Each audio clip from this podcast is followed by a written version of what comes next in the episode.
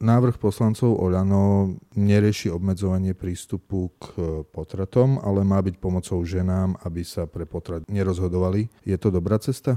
Tak z môjho pohľadu e, je to pozitívna cesta ktorá by mohla priniesť vlastne nejakú väčšiu, širšiu zhodu spoločnosti, dokonca aj v tej časti spoločnosti, ktorá má povedzme taký liberálnejší pohľad na tieto veci. Lebo naozaj sa zhodujeme asi všetci v tom, že ten potrat teda nie je dobrý, je to zlo spoločnosti. A ak chceme nejaké zlo odstrániť, tak musíme ísť v prvom rade za príčinami a musíme pôsobiť preventívne nie iba represívne. Na druhej strane som si uvedomila, že tento preventívny návrh je zameraný skôr na ženy, ktoré naozaj sa ocitli v núdzovej situácii a viac menej e, ten potrat by nechceli, ale majú ťažkú situáciu. To znamená, že takéto zlepšenia im veľmi môžu pomôcť. Ale je tu aj skupina žien, ktoré, by som to tak nazvala, v úvodzovkách sa slobodne sexuálne správajú a vlastne tehotenstvo je pre nich len nejakým dôsledkom tohto, veľmi ako nepríjemným. A takéto ženy pôjdu na potrat tak či tak, takže myslím si, že tento návrh nie je zameraný na túto skupinu a možno by bolo, chyba mi teda v tomto návrhu niečo výchovné výchovné pre dievčatá a takisto aj pre chlapcov. O tom možno budeme neskôr ešte hovoriť, čo sa týka mužov. Takže tu mi chýba ten e, výchovný moment, zameranie na výchovu mladých k tomu, k zodpovedným vzťahom a k predchádzaniu tehotenstvu vlastne a nie potom k haseniu dôsledkov. A chýba mi tam tiež e, dôraz na to, že tento návrh sa naozaj zameriava viac na ženy a menej na tú počatú ľudskú bytosť. Čiže ten status tej počatej ľudskej bytosti sa nemení. A myslím si, že toto tiež potrebuje spoločnosť počuť. Ak sa zhodujeme na tom, že potrat je zlá vec, tak to musí byť nejako verejne deklarované aj v tom návrhu. Samozrejme, toto je cieľ, aby tá spoločnosť to zlo aj otvorene pomenovala a tento návrh vnímam ako cestu, dobrú cestu, dobre mm, vytýčenú, ale len cestu k nejakému cieľu. Takže ten cieľ je naozaj taký, aby sme sa správali ako civilizovaná spoločnosť, ktorá ochraňuje po všetkých stránkach počatú ľudskú bytosť ako, ako najslabšiu bytosť tejto spoločnosti. Návrh mení pojem potratu Zákon by už e, nemal hovoriť o umelom prerušení, ale o umelom ukončení tehotenstva.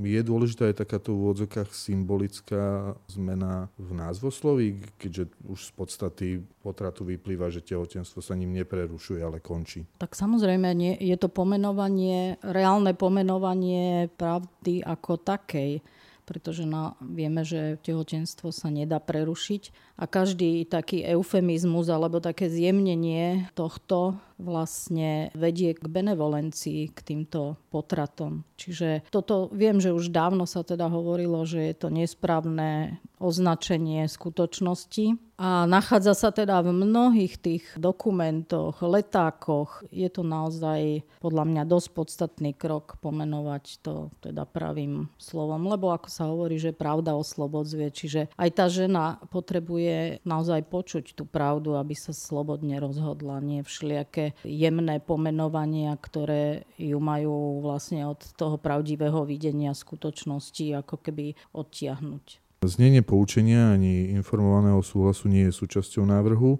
a má ho dopracovať ministerstvo zdravotníctva. Čo by podľa vás malo obsahovať? Ja som si znova prešla trošku ten informovaný súhlas a ja by som povedala, že celá tá filozofia toho by sa mala zmeniť, pretože ten informovaný súhlas je tam popis toho celého procesu umelého ukončenia tehotenstva, tých názvov, tých jednotlivých vyjadrení je naozaj taký veľmi eufemistický. Čiže zase sa tam hovorí, tehotenstvo možno prerušiť, alebo napríklad odsaje sa obsah dutiny maternice, čiže nepomenuje sa presne to, čo je tam obsah dutiny maternice. Je vlastne taký okľukový výraz, ktorý má celú tú skutočnosť nejako zjemniť. Alebo sa hovorí, že o zvyškoch plodového vajca, ako keby nešlo už o počatú ľudskú bytosť, ale len o nejakú súčasť, proste len vajce. Je to vlastne oplodnené vajce, to znamená, že je to už počiatok ľudského života. Takisto je tam napríklad klasifikovaná popotratová depresia alebo popotratový syndrom, ktorý nazývajú len akýmisi e, emóciami, ktoré sú len bezprostredné, nepretrvávajú dlho, môžu sa potlačiť. Čiže zase je to zjemňovanie celej tej skutočnosti, pretože máme dôkazy o tom, že tento syndrom vie veľmi dlho pretrvávať, desiatky a desiatky rokov u tej ženy a e, má veľmi negatívne účinky na jej psychiku a keďže žena je bytosť, kde psychika a telo je veľmi zjednotené, tak to má vlastne dôsledky, tá psychika má dôsledky na celý jej zdravie jej organizmu. Takže toto nemôžeme nejako banalizovať. Ale ešte napríklad e, ma zaráža aj tie nežiaduce účinky, ktoré sú tam popísané, ale tiež sú tak sú udávané v desatinách percent a podobne. Napríklad infekcie maternice sa po e, interrupcii vyskytujú až u jednej z desiatich žien. A tie infekcie sú teda pomerne vážne. Alebo poškodenie krčka maternice nastáva v jednom prípade zo 100. Čiže keď to vyjadríme v percentuálnom podieli zdá sa to málo, ale keď si uvedomíme, že jedna zo 100 žien vlastne si ten krčok maternice sa u nej teda môže dojsť k poškodeniu krčka maternice, tak e, už to znie naozaj e, vážnejšie.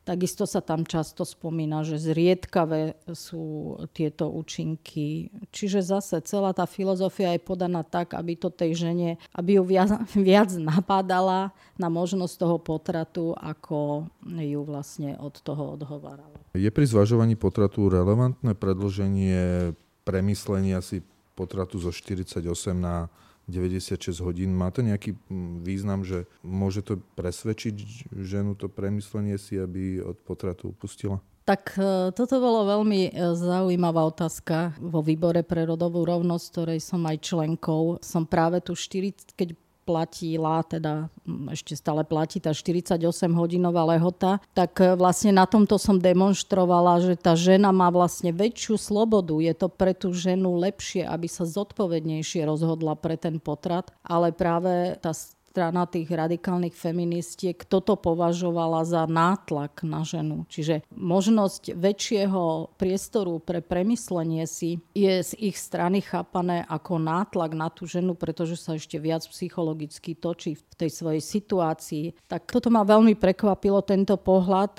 pretože si myslím, že naopak e, tá dlhšia lehota, teraz keď teda hovoríme ešte o predlžení na 96 hodín, umožňuje nielen tej žene si to naozaj lepšie premyslieť, ale aj jej okoliu, napríklad rodičom. Lebo v prvej chvíli vieme, aký je proces toho, keď človek nejakú nepríjemnú pravdu sa dozvie o sebe, teda žiaľ v tomto prípade sa tehotenstvo považuje za nepríjemnú pravdu musí ho nejako spracovať prvý okamih je, že, že to nechce prijať, že rebeluje proti tomu, že, že to chce dať. Ale potom nastávajú ďalšie etapy, kedy postupne e, si to v sebe premýšľa, postupne ochotný akceptovať situáciu a hľada už možné riešenia. Čiže ja si myslím, že ten čas je potrebný nielen pre tú ženu, ale aj pre to jej okolie, aby vedelo tú ženu prijať v tom tehotenstve, lebo mnohokrát je to práve nátlak toho okolia, ktorý tú ženu vlastne donúti k tomu potratu.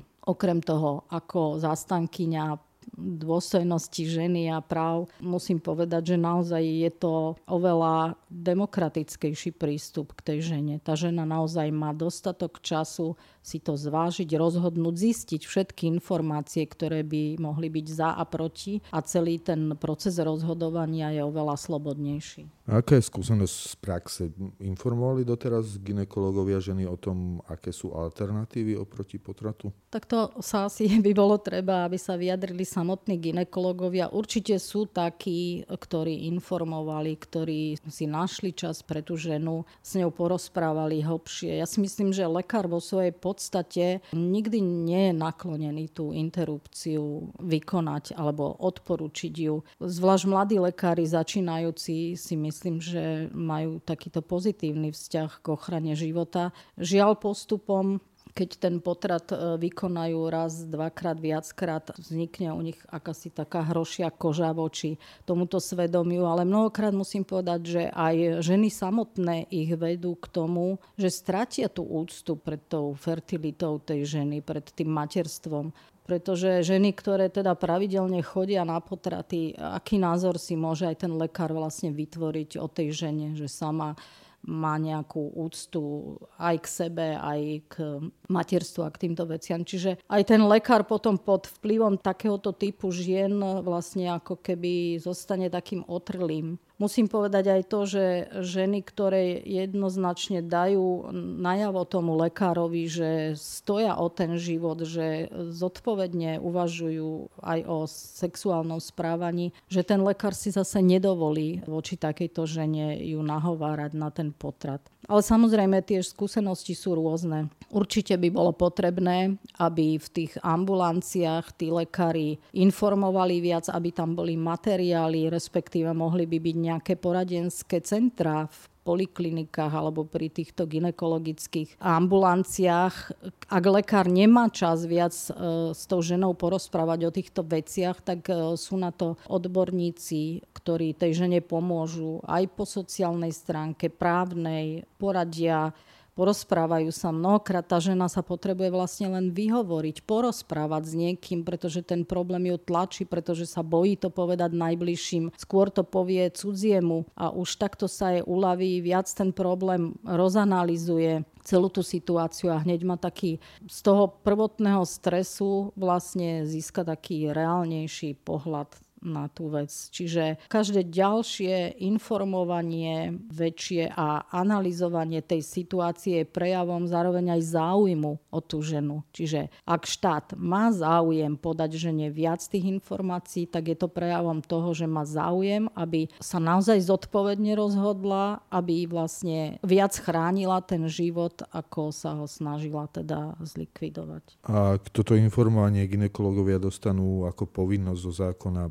je tam predpoklad, že viac žien sa rozhodne si dieťa nechať? Tak e, to som práve spomenula, že tá povinnosť, možno to vnímať ako povinnosť, ale zároveň e, je to vlastne akoby záujem toho štátu o to tehotenstvo, o to materstvo tej ženy. Čiže možno to takto brať, že áno, na jednej strane ľudia nemajú radi príkazy, zákazy, ale mm, môže to byť formulované ako určitý záujem o situáciu tejto ženy. Čiže tí lekári sa samozrejme budú braniť tomu, že na to to nemajú dostatok času a priestoru, ale hovorím, je možné zriadiť takéto centra. Viem o tom, že v Leviciach takéto centrum už fungovalo alebo aj funguje pri poliklinike alebo priamo v budove polikliniky. Takže ten lekár potom, ak nemá čas, tak môže odporučiť tú ženu e, na takéto poradne. Z môjho pohľadu je to pozitívny krok, aby lekári o tom informovali a boli teda povinní informovať. A ako hodnotíte tie sociálne opatrenia niektoré?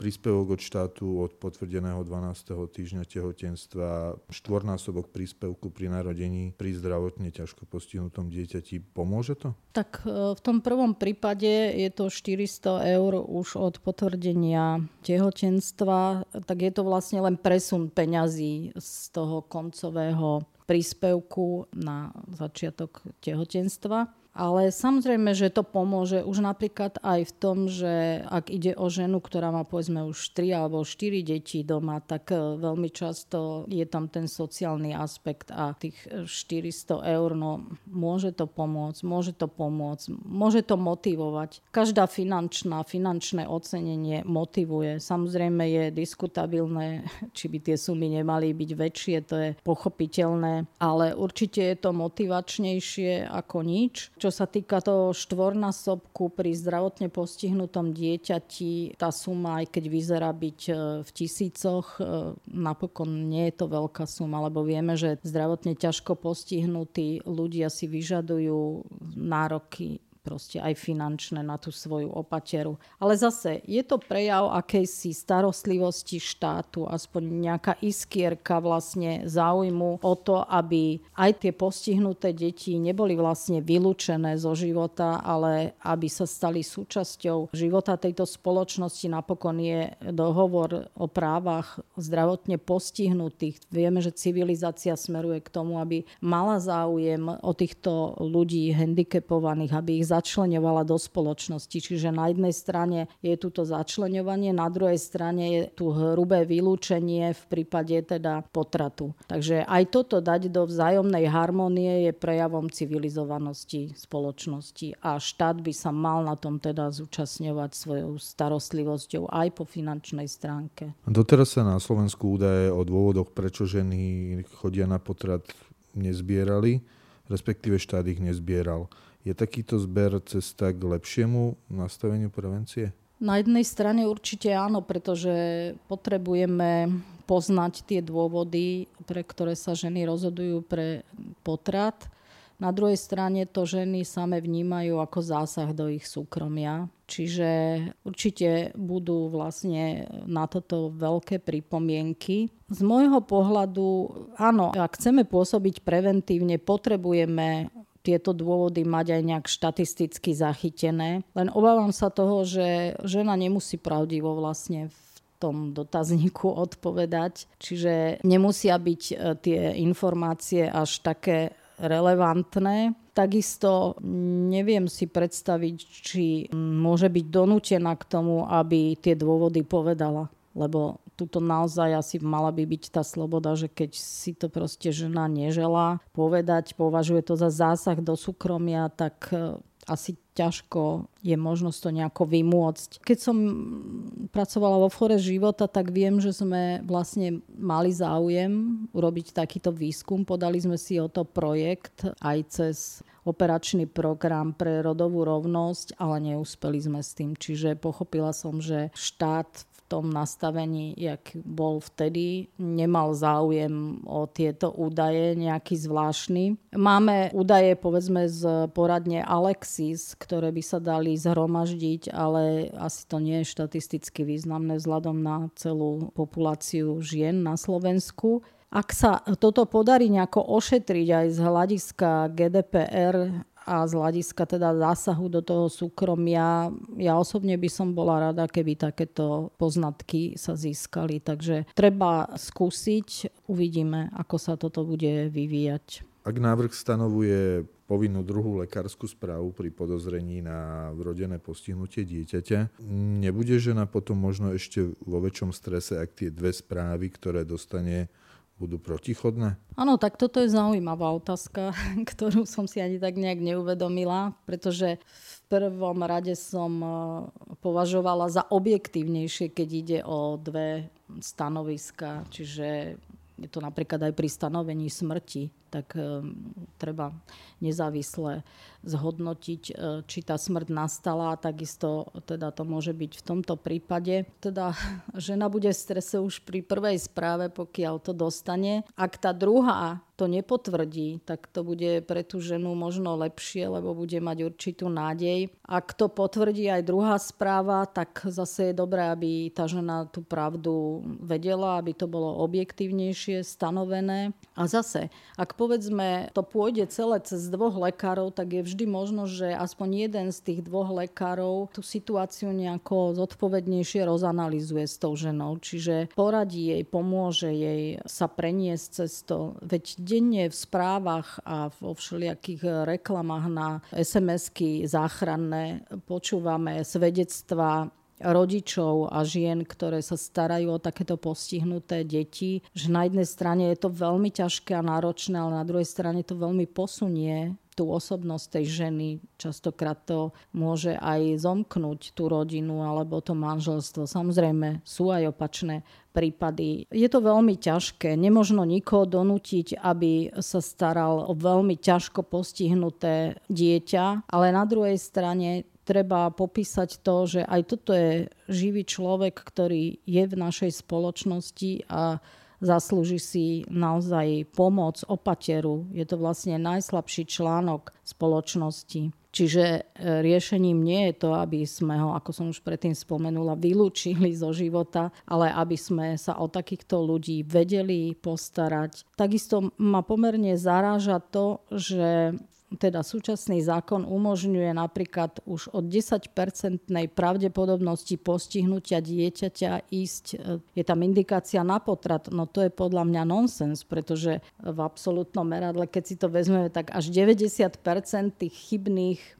indikácií vlastne môžeme zabiť tie deti. Čiže sa mi to zdalo, som bola prekvapená tým, že stačí 10-percentná pravdepodobnosť, aby už to dieťa bolo e, indikované na potrat. Návrhu chýba napríklad ale prehodnotenie indikácie na potrat.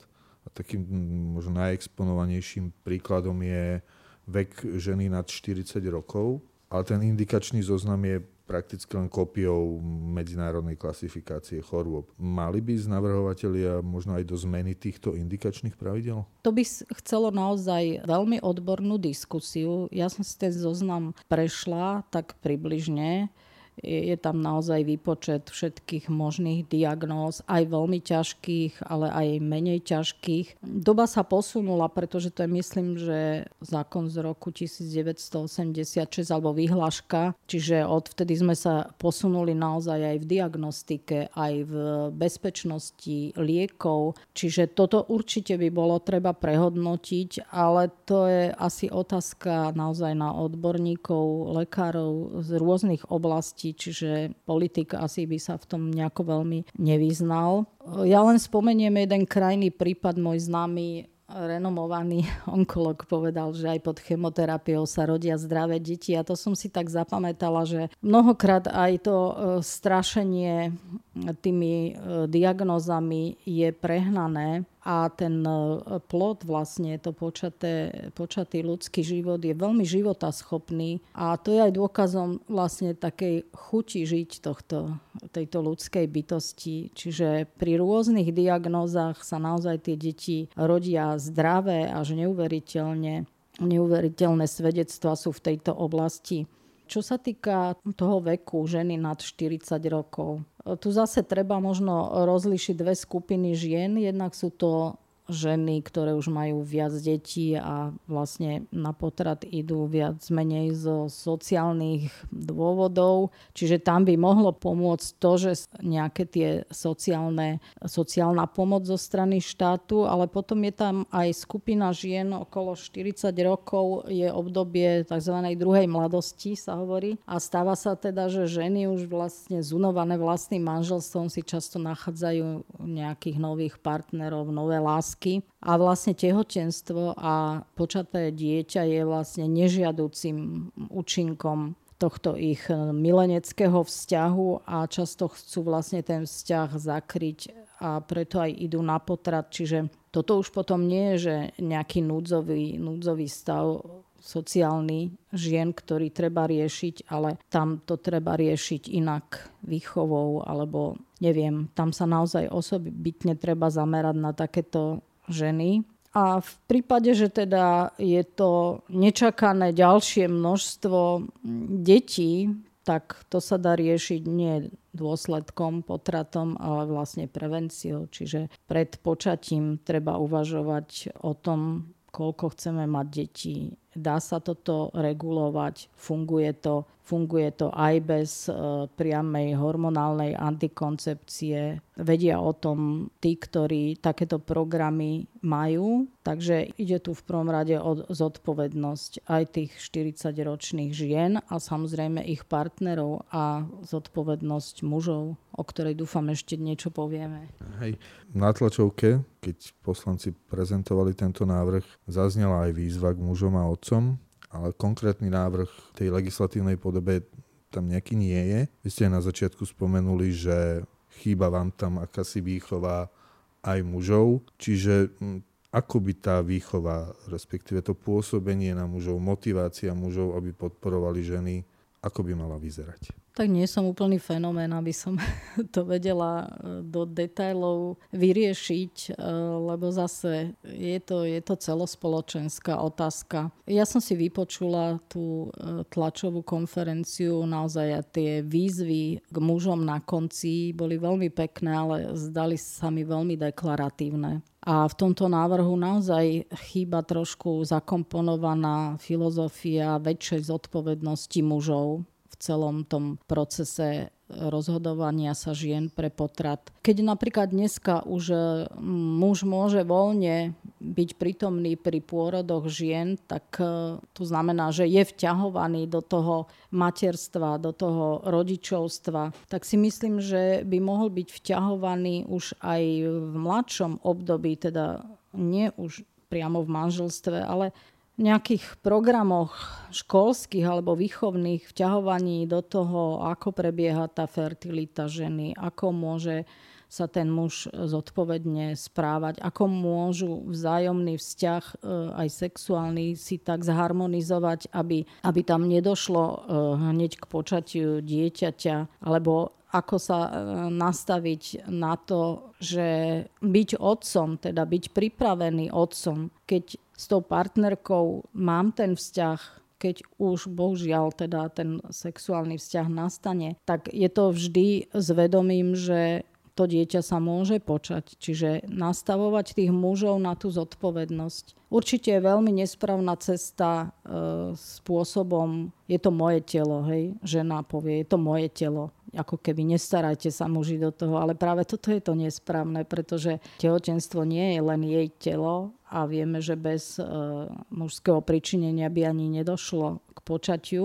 Takže tá zodpovednosť mužov nesmie byť z toho vynechaná. V tomto návrhu naozaj nie je nejako popísaná a pritom vieme, že je to jeden zo základných príčin tých žien, pokiaľ oni cítia podporu, e, teda príčin rozhodovania sa pre potrat, pokiaľ oni cítia podporu mužov, tak e, naozaj málo kedy sa rozhodnú pre ten potrat.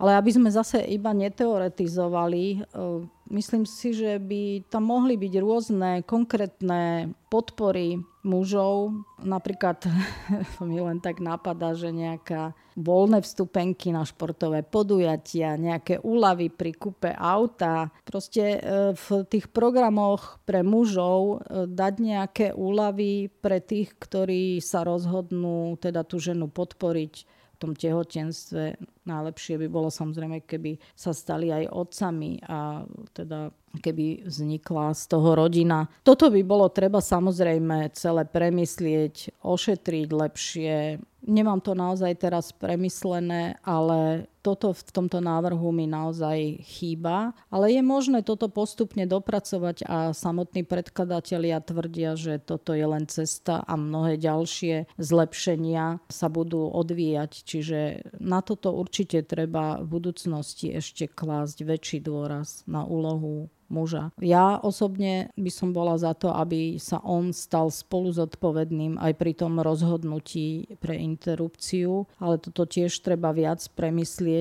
pretože sú rôzne prípady, kedy vlastne tá partnerka si ani neželá teda tá žena toho muža. Čiže tam sú rôzne situácie, na ktoré by bolo treba reagovať potom z hľadiska zodpovednosti tých mužov. Ak by som ešte na záver mala povedať také celkové zhodnotenie, veľmi sa teším tomuto návrhu, ktorý je predložený. Samozrejme nerieši všetko. Nerieši ani tú základnú vec, ktorá by bola potrebná riešiť a to je verejné označenie alebo verejné zastatie práv počatých detí, ale je to dobrý krok a pokiaľ takýto návrh prejde, budem veľmi šťastná, lebo určite bude viac motivovať ženy k tomu, aby, si, aby ten život chránili a celú spoločnosť to bude viac chrániť, bude to viac chrániť aj lekárov samotných.